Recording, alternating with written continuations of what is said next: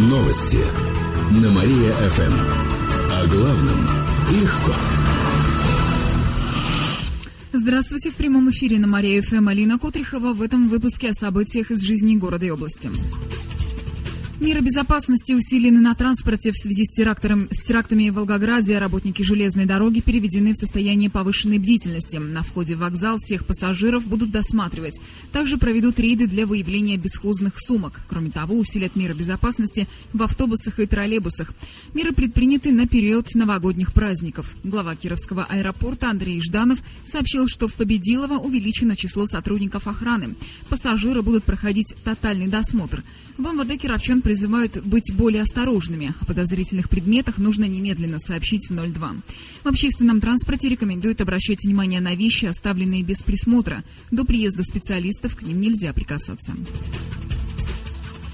Три машины столкнулись в Орловском районе. В областной ГИБДД сообщают, что накануне на трассе Орлов-Гольцы произошла авария. Водитель фуры «Ман» при повороте неправильно выбрал скорость и выехал на встречку.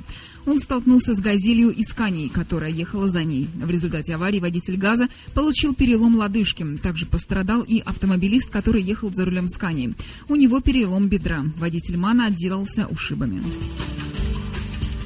Кировчане стали покупать меньше алкоголя. Продажи спиртных напитков снизились почти на 10% по сравнению с прошлым годом. По последним данным Кировстата, жители региона потратили на 8 миллиардов больше на продукты, напитки и табачные изделия.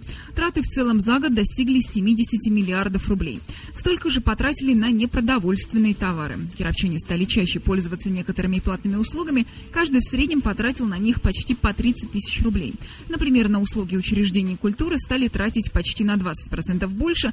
Также больше денег стало уходить на посещение тренажерных залов и стадионов. Увеличились траты на бытовые и медицинские услуги. Почти на 60% вырос спрос на химчистку.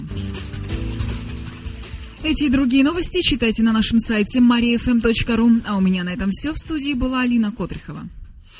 Новости на Мария-ФМ. Телефон службы новостей Мария-ФМ 77 102 и 9.